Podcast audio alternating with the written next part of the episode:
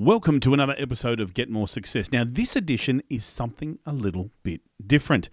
I was recently a guest on Taking Care of Business radio show on RPPFM, and we were talking about the application of neuroscience and psychology to marketing. It was a really interesting conversation with some people who are far more advanced in the topic than I was, and it was a privilege to be part of it. But there was some real value in it. So I wanted to make sure that you can have a listen. So here is Taking Care of Business the application of neuroscience and psychology to marketing. Hope you enjoy. Welcome to the Get More Success Show. He's a guy who never measured a man's success by the size of his what? Uh, let's get ready to rumble! It's showtime. Showtime. Showtime. It's showtime. Showtime! And now, here is your host, Warwick Merry.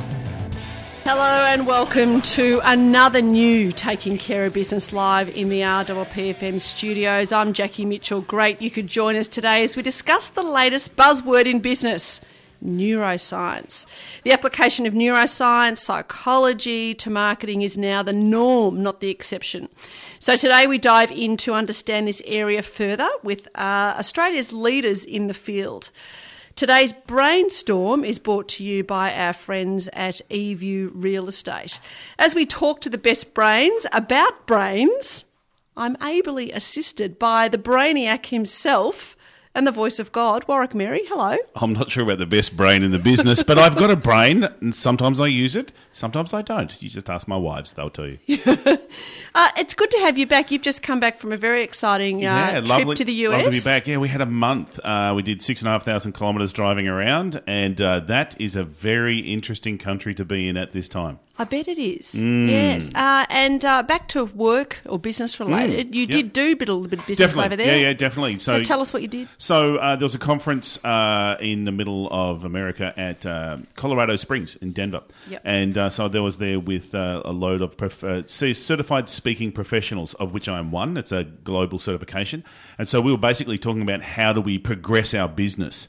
And I've got to tell you, and I'm, you know, one of the, the topics I'm sure we'll talk about today is the biggest barrier to business is the one that's between your ears. Uh, and but it's the the joy of it is it's also the one one thing that you can reframe or retrain Yeah. or, or work with. So uh, yeah, so that was it was very good, and we, there was a whole lot of meetings all around the place with people always trying to drum up business, as small businesses do. Wherever you go, there's always the conversation about how can I add value to this situation. What was uh, the biggest tip that you got out of it? Oh.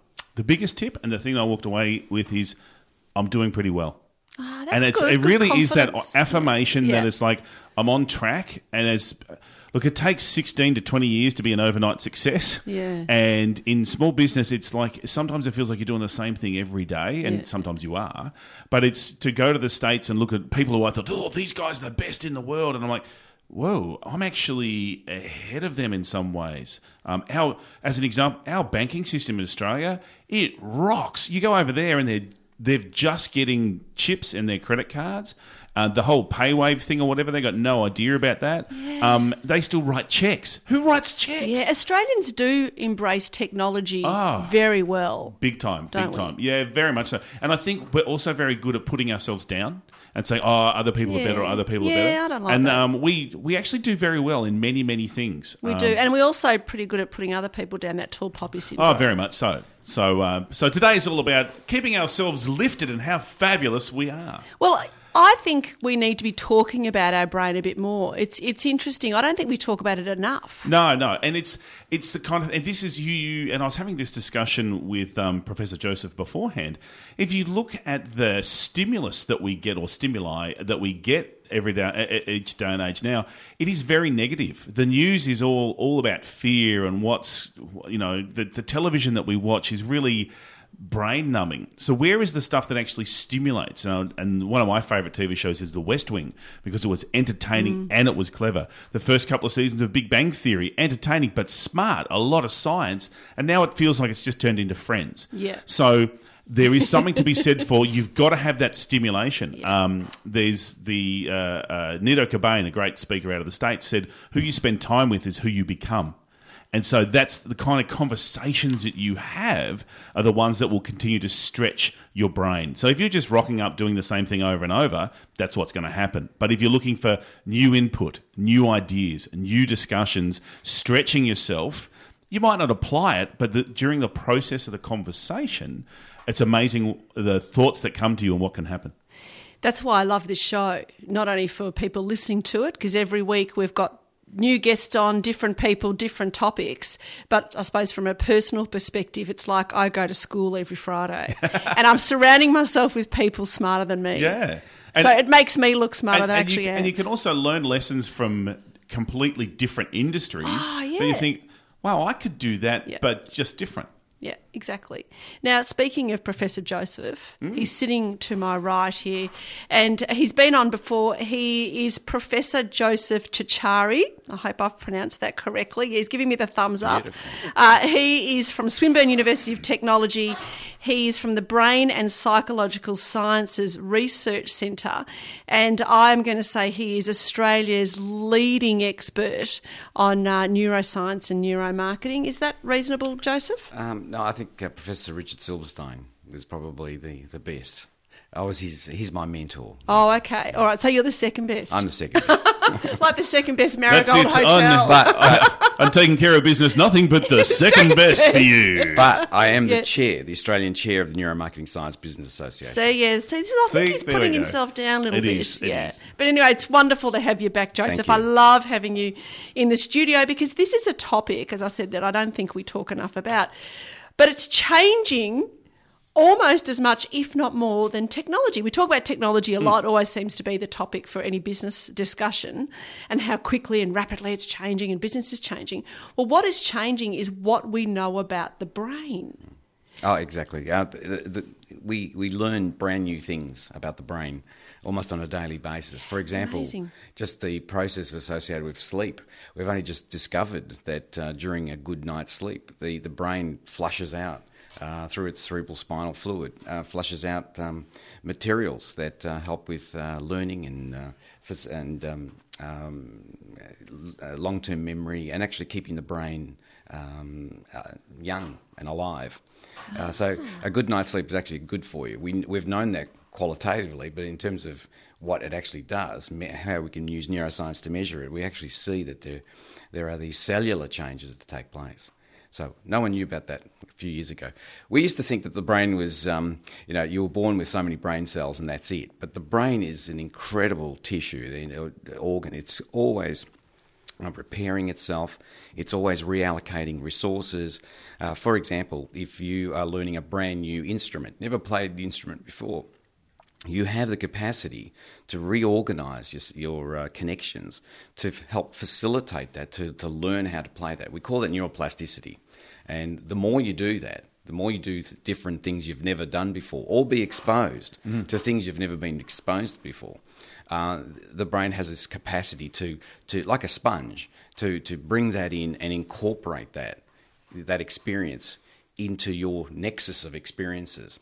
So uh, it has incredible capacity to, to learn, to absorb. Um, and so, for example, you were saying about taking the best from people. Um, I, have, I, I know of a wonderful young man, for example, at his 21st, he said that he, he takes the best from everyone, you know, all the different characteristics. Well, his brain is actually doing that, how he processes that, and he does incorporate th- that into himself. So the brain you have today is really uh, a um, wonderful um, device that's keeping all these memories together. It's these networks that you have now have been facilitated by your life experiences. So we should keep learning. We should keep uh, doing different things because that's how you keep the brain going. Are we all born with the same brain? Um, yes and no. Uh, there's a lot of nature associated with how the brain learns. Yes. The the environment, the experiences, and the, the your parents, the love that you've been shown, for example, has an in, incredible facilitating capacity for um, brain development. Uh, for example, children without love, um, you can see that their brains are actually smaller. Uh, so there, there are obviously nature is a big force, but genetics is a very big force too. Okay. So- Yeah. Yeah. So when a baby is born, we're Hmm. we not all born with the same sort of brain. There will be genetic influences. Absolutely. There, there will be some, you know, um, pathways that are going to be set up because they're the basic pathways that have to be set up anyway. But it's all the extra facilitation that takes place. Um, it's all part of that learning experience. So if you don't ever teach anything to something, it won't grow. It doesn't it does- doesn't expand. So it stays small, and we actually see it from MRI data. Um, this is uh, imaging of the brain that shows that the brain's actually smaller. And, and so is that failure to thrive? Is that I know some people talk about Absolutely, absolutely, Fa- a failure to thrive. Yeah, Yes. and there's been cases where, um, where, for example, drug addicts will have kids, and it has an impact on the actual brain itself. So, Yes. Oh, yes. um, the, which sets up for this failure to thrive actually happening. So how so how do you how would you address that? So if you've got a, a child that hasn't been given some attention as they get older, can you knowing that the the brain is this this neuroplasticity, can you then load on lots of attention and nurturing? Does it recover? Absolutely. I mean, the, the, the research in this area has um, informed nursing. It has informed even even government policies, for example, um, that you have to provide some sort of nurturing um, in in children in dire situations. It's just so critical. Yeah. Um, the, the, establishing relationships with people, with people who they can trust. Um, just just being trustful of someone actually stimulates brain, uh, uh, brain, uh, brain growth. We actually see hormones associated with brain growth. Uh, BDNF, a brain-derived neurotrophic factor, um, is, a, is is like a, a stimulant, and we see that there's an increase in the stimulant with hugs Right. you know, with that sort of affection um, and feeling uh, that they're in a safe situation. So we're nearly getting to that like Maslow's hierarchy of needs. Yeah. Is that supportive thing that helps Yeah. brain development Yeah. as well as growth of, of the, you as an individual? Absolutely, um, a lot of a lot of this isn't new. I mean, we've known in psychology, for example, a lot of these, and there are various um, uh, models that are used in psychology for behaviour and so forth. We're just now discovering that. Hang on, there's some neuroscience that backs that Yeah, up. yeah, yeah. You know, here's the connections in the brain. Here's the lack of integration. Here's the lack of neurotransmitter uh, formation and uh, and regulation. Yeah. So there is a uh, there is very strong uh, neuroscience evidence now that backs up all these very old psychological models. Yeah, yeah, yeah. Which is really exciting, especially Yeah. when you're dealing with people. Yeah, yeah. And how they make decisions, which is what neuromarketing is all about. Well, it's important for any business that customers have to make decisions and, and businesses want them to make the right decisions for their business. Yes. And we're going to talk a little bit more about that. We all have brains, except the scarecrow out of The Wizard of Oz. That was Robbie Williams, in case you're wondering. The poor scarecrow. All he wanted was a brain, didn't he, Warwick can, Merry? I, can I tell you, Yes. just listening to that version of the song, which I've never heard before, straight away I've got the image of the scarecrow. Like Yeah. the triggers and the hooks are there. You don't even know they're there. That's why I, the brain is very handy That's at times. the, the non-conscious processing. We are here with Warwick Merry and Professor Joseph Ciorciari, who is the second best neuroscientist in Australia. No, he's, he's the best in, in our view. He's the chair, Australian chair of the, is it Neuroscience Marketing and Business Association? Neuromarketing science. and business. Neuromarketing Science and Business Association. Yeah, which is interesting. Everyone wants to go and have a look about. I'm a member. Uh, there's not many members in Australia, Joseph, is there really? Well, it is growing, which is great. Um, so we'll we'll see how it goes. Yeah, that's something we want to talk. We're Something talk we should- we- we should develop further. We need Yeah. to develop further, don't we? Okay, now let's get stuck into business. Uh, during the break, I'm getting a few text messages through, and our mate at Telstra, Peter Bennett Helen, Peter Bennett Helen. Hi, Pete. I know he's listening, and he wants to know how to improve his brain. Well, Pete, keep listening because we're about to talk about how to use your brain in business. And one area of neuro is uh, neuromarketing has certainly growing in leaps and bounds. Joseph, isn't it?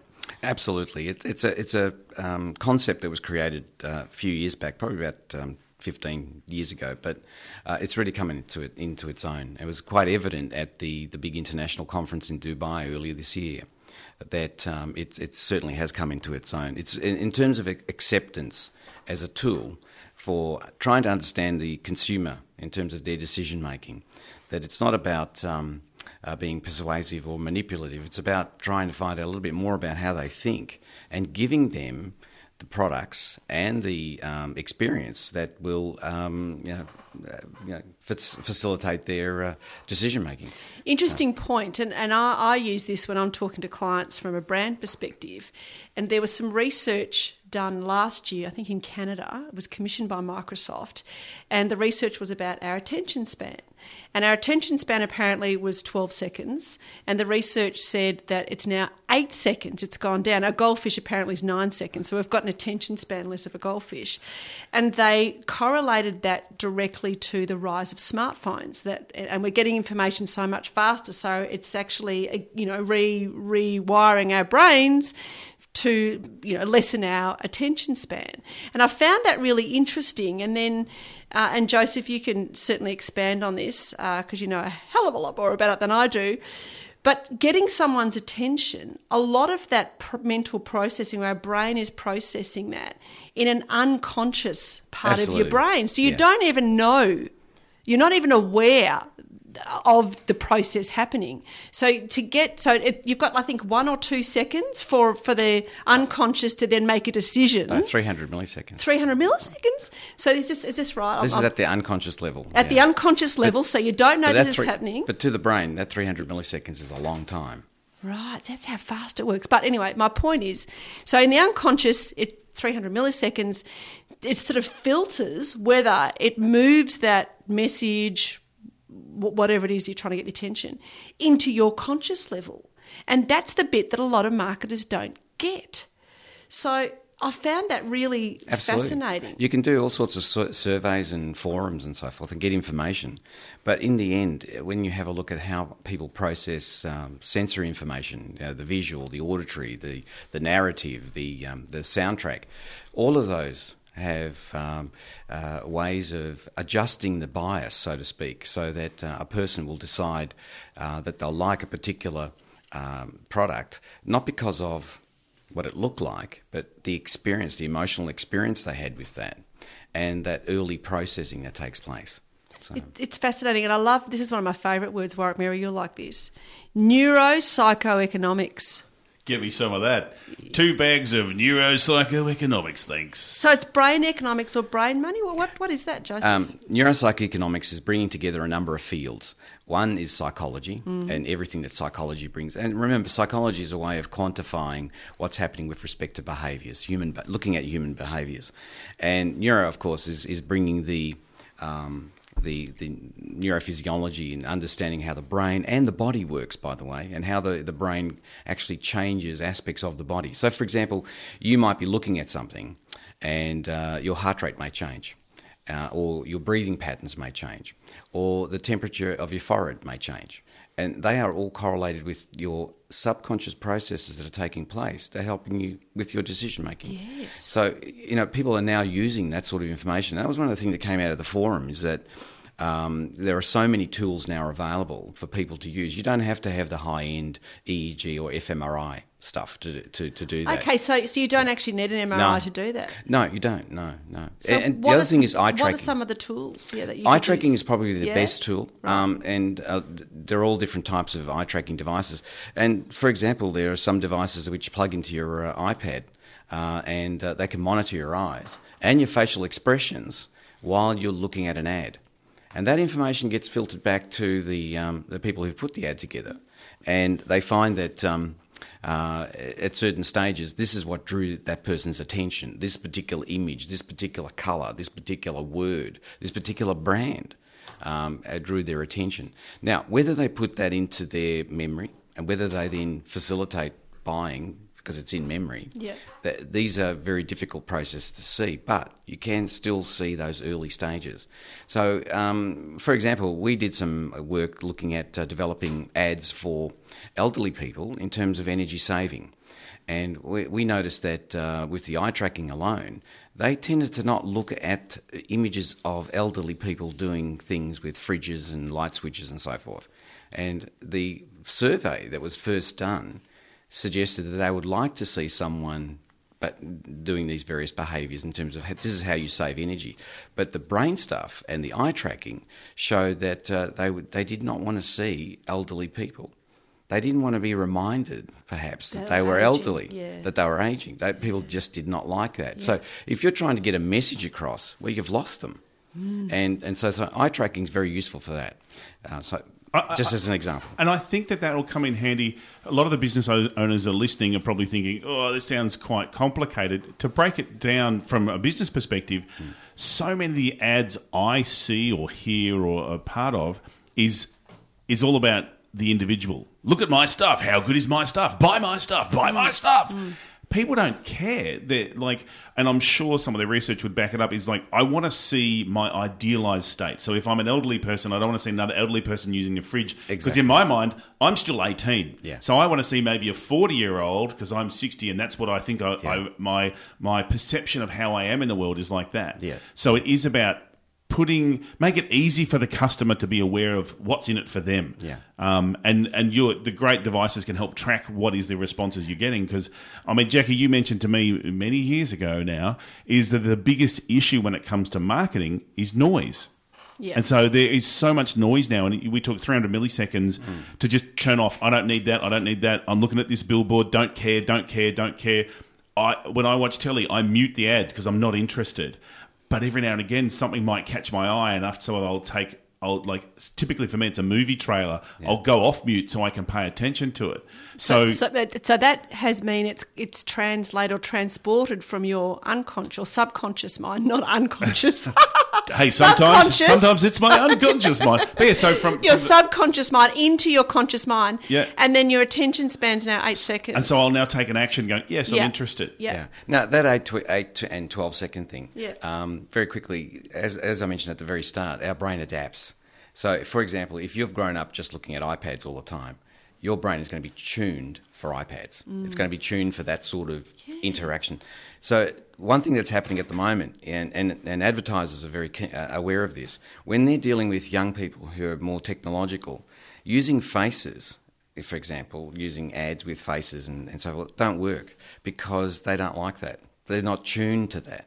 And so you've got to develop these iPad, um, I should say, the, um, um, the apps which attract them. Which is the gamification, Ab- absolutely. isn't it? So Yeah. people are now, a lot of companies are now using gamification uh, to sell things and to promote things and Yeah. use it as an advertising tool. And even in like in the conference industry, because you know I do a lot of MC work, it's like we're using gamification to keep people interested in what's happening in the event. Mm. Um, the w- the research we have as speakers is there has to be some kind of interactivity every five to seven minutes. Yes. Now the interactivity can be making them laugh. It can be having them share a learning with someone else. It can be having them pick up their phone and enter something into the conference app that's on. But there has to be there has to be somewhere that they're involved in it. Absolutely. They need to be taken on a journey. And you've got to give, make that journey uh, emotional. You've got to make it fun. You've got to have it interactive. That's what people want. yeah. Uh, there's a wonderful example of a museum shop in Europe, uh, and that what they did is they got in some neuromarketing people, and they completely reorganised the store because they turned the store in, into an interactive journey, and people and, and sales went up fifty four percent. Right. Yeah. So they changed colours, they changed um, the way in which you interact. Items had to be at uh, eye level. You know, all those things that we've learned from neuromarketing, they applied it to this store, and it you know, 54% increase in sales. Volkswagen did the same thing on a set of stairs versus escalators, um, and there's a video on the internet that'll, that people can look at. They turned the stairs into a piano keyboard, so all of a sudden, no one went on the escalators. that. They all went up because they get Yes. to play, and in the process, they're exercising, they're you know engaging, that kind of stuff. So it is about Yeah. how do we make the customer the star of the show? Exactly, 'Cause- and, and that's not manipulative. Uh, manipulative. That, that's not actually you know brainwashing. What you're doing is you're giving the uh, the consumer an experience, which Yeah. is good for them, yes, of course, but at the same time they enjoy it. Yes. and if they enjoy it, there's an emotional engagement. If there's emotional engagement, they'll say, "I want to come back to this store." Yep. My brain is hungry for more. Oh, we hope you're enjoying eavesdropping on our interesting conversation and getting inspired. Our next guest certainly is a source of inspiration for many people, and she is going to share with us some secrets to unlocking the creative spaces in your brain. She's the founder of Creative Universe, Creative Innovation Global, and Creativity Australia. Tania De Jong, good morning. Good morning. How are you? Well, very good talking with you. Uh, Tania, how does singing change the brain? well, it's an absolute miracle, actually. What happens is when you sing, and particularly when you sing with other people, the right temporal lobe of your brain fires up. The neural pathways connect in new and different ways, and you release all these incredible endorphins like oxytocin, the hormone responsible for pleasure, love, and bonding. And so when you sing with other people, your brain is firing in such a way that you become healthier, happier, smarter, and more creative. It improves your memory, language, and concentration. And it's also been known to heal people from strokes, depression, and a whole range of other things. So it's like a super duper wonder drug. Oh God, that, that's that's very inspiring.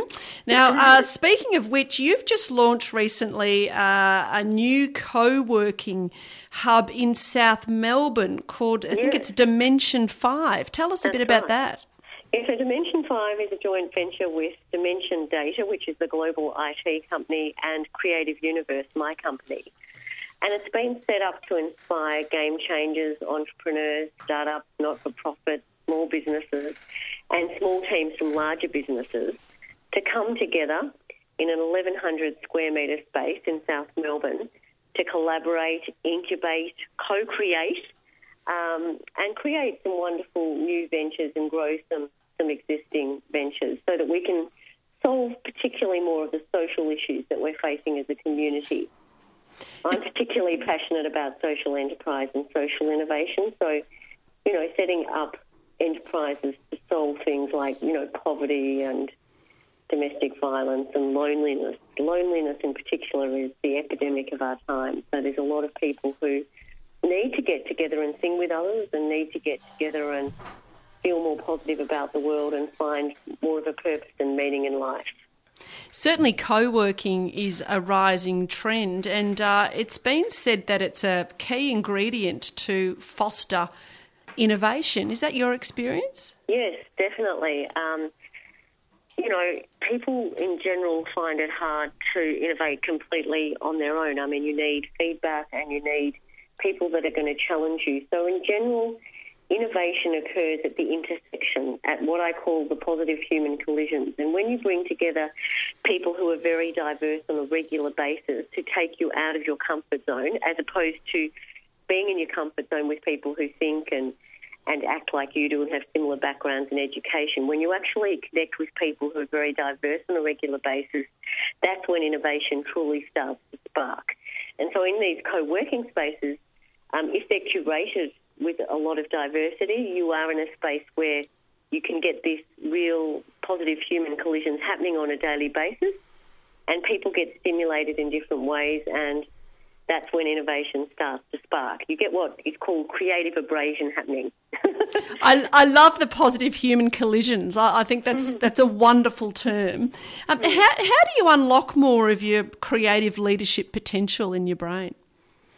Um, well, singing is a, is a really, really good way um, because when you sing, it takes you into the right side of your brain, and right side of your brain is like your, your battery charger.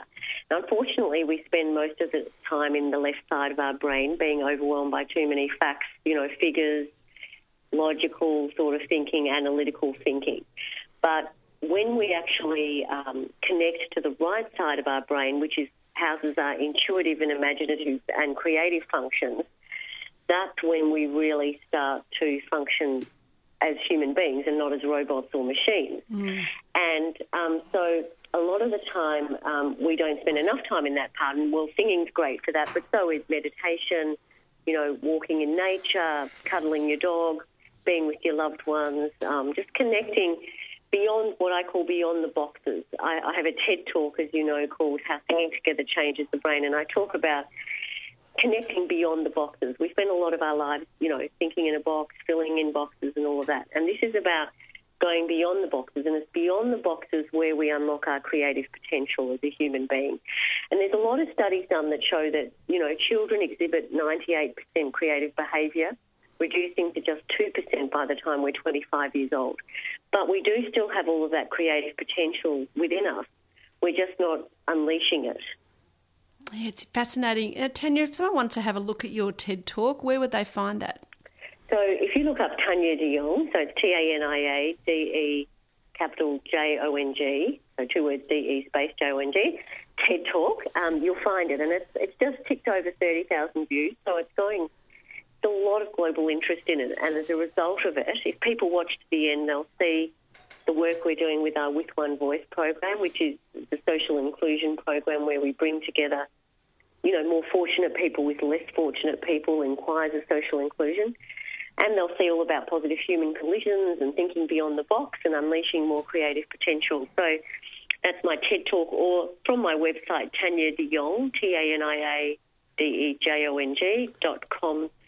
Um, that website or creativeuniverse.com.au, which is where all my different um, enterprises sit on. Fantastic. website. That's wonderful. We'll actually put the TED Talk link to our Facebook page. Really appreciate your time this morning, and uh, I wish you all the very best for Dimension 5 and all those hundred other uh, little enterprises that are all involving positive human collisions. Yes, indeed. Well, thank you so much. It is all about breaking down the barriers between us and building bridges between us. So, That's a, that's a nice way to finish. Tania De Jong, thank you very much. Good morning. We're getting uh, lots of brains, uh, brainy information here from the best in the business world. I'm here with Warwick Merry and Professor Joseph Ciorciari talking about creativity, Joseph. Uh, that is an interesting area. Uh, that the brain, absolutely. You know, how can we foster creativity? And we talked about, Yeah. or Tania was talking about co-workplaces. It, basically, it's about developing the environment where you Ah, nurture yes, it. right. Hmm. Um, unfortunately, we don't do that. We tend to we um, we don't like people to be too creative, stand out, um, and we we tend to chop them down. Um, the Americans do a wonderful job with respect to those creative uh, children and giving them uh, an environment where they can be creative. Um, creativity is a wonderful process that can be measured with neuroscience. Yes, it is. Um, uh, to a certain extent, a lot to do with the right hemisphere, but uh, there's uh, a lot of wonderful connections that take place. Uh, for example, one of my colleagues c- uh, created from from marketing created this wonderful survey instrument, which broke people down into four categories or four personality orientations, and one of them is the imaginative. And uh, we did an fMRI study, and we found that those networks in an imaginative thinking person it was all yes, it was all right hemisphere, but at the same time, they could solve problems faster because they had that imaginative component um, compared to others who do, who do not have those networks. So um, we have people who. Um, from, from probably from uh, nature, uh, who who are generally imaginative, but it's but anyone can learn how to be that as well How how can you simply by putting them into a creative environment, that interacting with different types of people. I'll give you an example. Ah. We've at Swinburne, we've just um, restructured our whole university, and we have the Faculty of Health, Arts, and Design. Now, I'm actually working with design people and engineers now that I never would even thought of dealing with at all, and we have come up with two major solutions to some health issues in, in India. Um, and that would not have happened had we not got together that way. Um, yeah, I'm the neuro. Yes, I'm the neuro person. But the design people, the the engineers, the the people who um, create as well, but they use a different process of creation. And by looking at a problem, we can solve a problem from different directions. And so that's why Swinburne's organising itself to have also an innovations precinct where we work with industry and be creative and come up with, you know, nurture that creativity uh, from an industry, from a commercial point of view.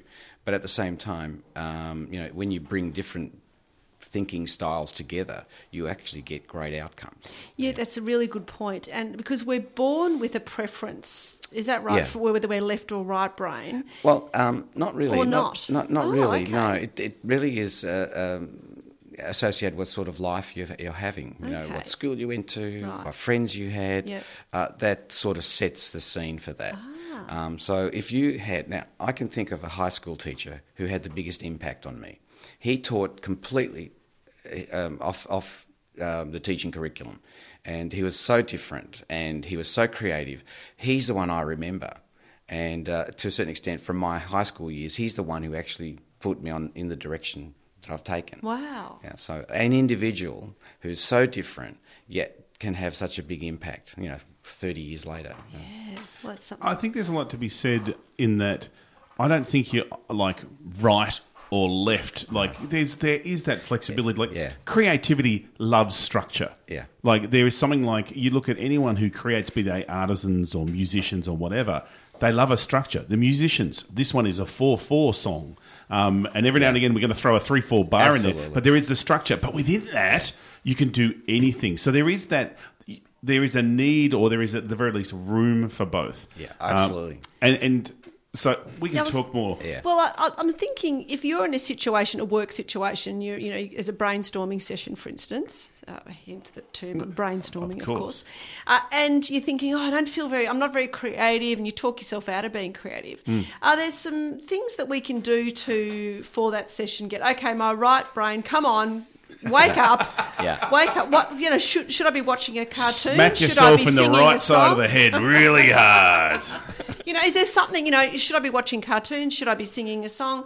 Ha- is there things I can do to Absolutely. get that activated? Like, Yeah. what can like I, I, said from the very start, you do things you've never done before. So we don't ever have one, only one side working. They're all working. Yeah, you of know. course. They're all contributing in some way. Yep. Uh, and it, yes, of course, you'll have a dominant process taking Mm. place in one side or in or another side, depending on what's happening. But um, we tend to, those people who are creative tend to rely on all of their resources, and they can efficiently Mm.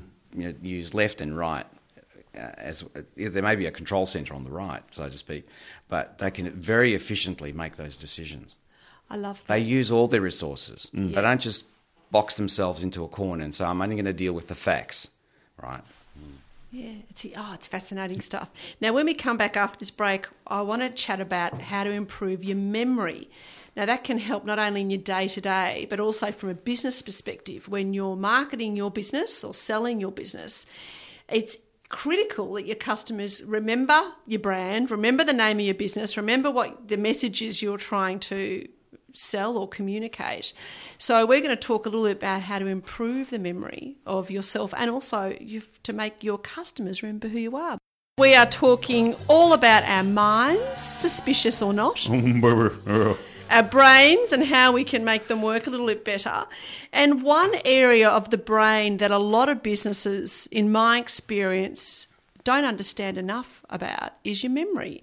And it impacts so many elements of your business from remembering people's names at networking events to customers remembering your business name and your brand name. Um, so then they can then refer and recommend to their friends, which is a very important part of social media these days. So, Joseph, what are some quick tips of how we can improve our memory? Well, um, with uh, with any any function that we have, the best thing to do is actually exercise it. So you do little you know, memory charts, and you do little uh, make little lists and memorize the lists and so forth. So you're exercising that system. So uh, that, that's probably one of the best ways of doing it. But like I said from the very start, if you you know learning how to play an instrument, there's so many things you have to remember, uh, and that is stimulating those memory systems and hopefully putting it all into long-term memory. But sleep is very good for memory. People people um, have uh, if they're ha- having good good night's sleep on a regular basis, their memory capacity is far more than those who have uh, you know very poor quality sleep. Ah, that's why I've got a good memory because I'm known for my sleep, bit of a sleep guru. But one of the things uh, with memory that uh, that I use a lot uh, is that it's much easier to remember something if you can attach it to an existing memory already established in your yeah. brain. I use limericks. Okay. Yeah. Right. And it's almost like uh, the same thing, Warwick, we're talking about remembering people's names. When I meet someone for the first time, I automatically think of someone else I know with the same name. So whether that person I know them personally, or it could be a movie star, or it could be a character in a book or something, but I attach it to them. So when I see them again, I see the picture of the person that I know, which is the existing memory, until I get to a point where it's credited its own memory. So, and other people will do little tricks like Yeah. if someone introduces you, you say then the one of the first words you say is their name again, or you use their name a couple of times, Yeah. or you create some hooks like you go visualize really stupid things that sort Yeah. of help create a stronger hook. But you do know, they do they work or yeah, they, absolutely. You know your own memory. You Yeah. know you know how it works. It's strengths, hmm. and so you use those strengths. Hmm. So, for example, if I when I do exactly that, going to a conference and trying to remember as many names, I repeat the name, mm-hmm. And I, at the same time I attach a visual memory Right. associated with it. So, because Yes. people, uh, you know, the pop psychology says that the brain works in images. Is that correct? Like, are the images easier to like? Mine seems to be full of music. Like, whenever someone will say a sentence, and bam, there's a lyric, and I'm singing the song next breath. So, is it more in these kind of constructs? It, it depends on how y- your brain has wired itself up over Right. the years, your experiences. If you tend to be more uh, visual, you'll have more visual imagery Mm-hmm. Right. associated with memories, associated with, with events, and so forth. Whereas, I mean, we know this from work in PTSD, um, post traumatic stress disorder, what people actually remember and how they remember. So, for example, if you're using getting them to remember a list of words or a list of images, um, you'll find that uh, anything associated with sort of uh, you know a, a trauma experience, they will they will tend to not remember those words or those images as well. Right. Or um, they would be they'll be very vivid for them. Okay. Yeah, and you get a very strong emotional response associated with it. And this is where So- great brands actually Yeah. use that technique. Oh, absolutely. So you think about uh, brand names, and uh, one of the things that really grinds my gears when uh, when a new business or someone's starting a new business and they're looking at a brand name is they use acronyms. Yeah. You know, X, Y, Z, and I say to them, you know what? It's not impossible.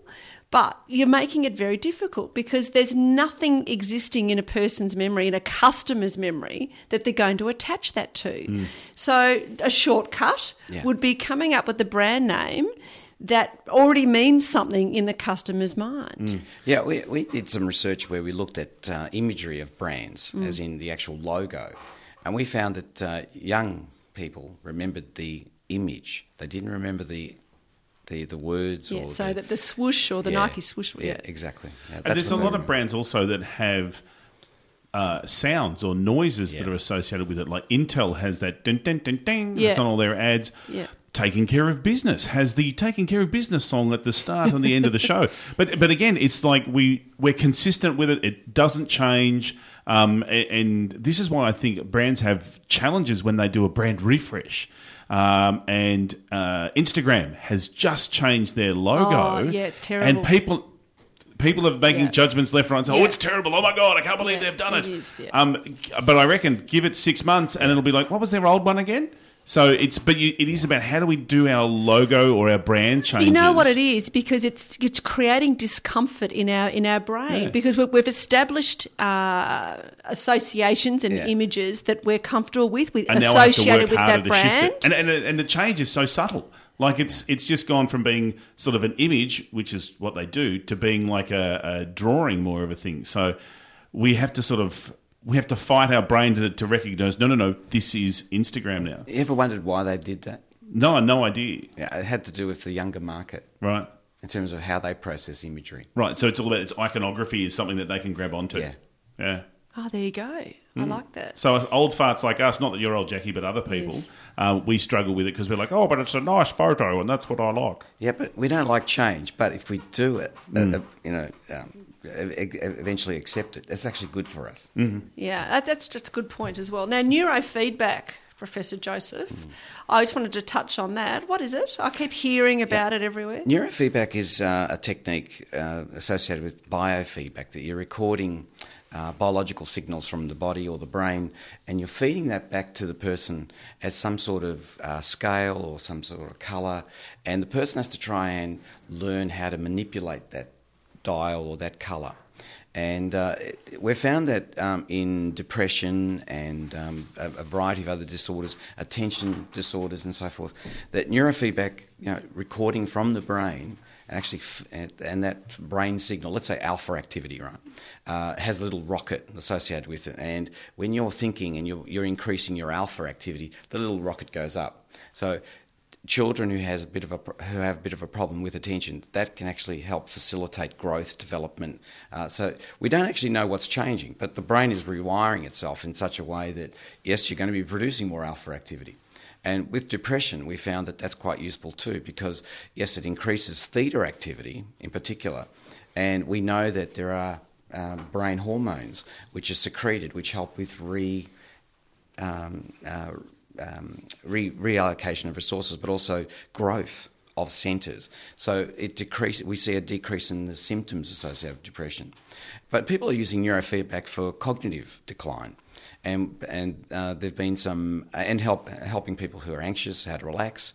And they're very, very good. We actually um, assessed one particular commercial uh, device uh, recently, uh, which measured uh, EEG, and was just a band you put on the forehead and it coupled to your smart your smartphone or your iPad, and it played your music and had this beautiful visual imagery associated with it. And we found that people's heart rate came down, their blood pressure came down, they felt more relaxed, but at the same time, their cognitive abilities improved, Right. which was interesting. Yeah. You know, they could remember more, talk about memory again, they could remember more. So, good outcomes. So it's the kind of thing. It sounds like it's the whole management principle of what gets measured gets improved. So we're trying to measure what are the issues that we want to deal with, Yeah. and then it's somehow Yeah. um, shifting our th- processes so that we can better manage that. Yeah, it's just stimulating the brain. Yeah. Just getting the brain to do stuff. Yeah. And that helps repair it, fix it, reorganize it, and even growth. This neural plasticity. That's a nice way to finish up because we've run out of time. I hate that. Wish we had a lot more talking about the brain. But of course, uh, I know that Joseph will come back. He's come back a second time, so I would love to have him back for a third time. We could just keep Absolutely. discussing because I want to talk about imposter syndrome next time. Next time. If you want to know about that, you can Google it in the meantime. But it's an interesting uh, syndrome, particularly for And entrepreneurs so many people have, have it. That's right, exactly. Uh, but we're going to reveal a bit more about that next time. I'd like to thank our very special guest today, Professor Joseph Ciorciari from Swinburne Thanks. University. Thanks, Jackie. This I is love, great. Love great. having. Th- thank you Thank for you for the allowing. opportunity. Thank you for allowing us to learn from you, Oh, thank you. Warwick Merry. Always a Merry. Oh, always Merry. Always, a delightful. pleasure here on taking care of business. my brainiac sidekick. Oh. And uh, yeah, and also uh, our special guest today, Tania De Jong. Uh, she's created Dimension 5. We'll put a link to our Facebook page if you're interested in finding out more. Uh, you could always join us the discussion on Facebook. And uh, we look forward to your company next Friday at 11am. In the meantime, keep being brainy and taking care of your business. Thanks for listening to the Get More Success Show with Warwick Merry. Continue the conversation with other successful people over at getmoresuccess.com. That's where you'll find all the show notes as well as a link to our Facebook group that we'd love for you to join. GetMoreSuccess.com is also where you'll find all the information you need to connect with me, your host, Warwick Merry. Thanks for listening, and we hope you can get more success.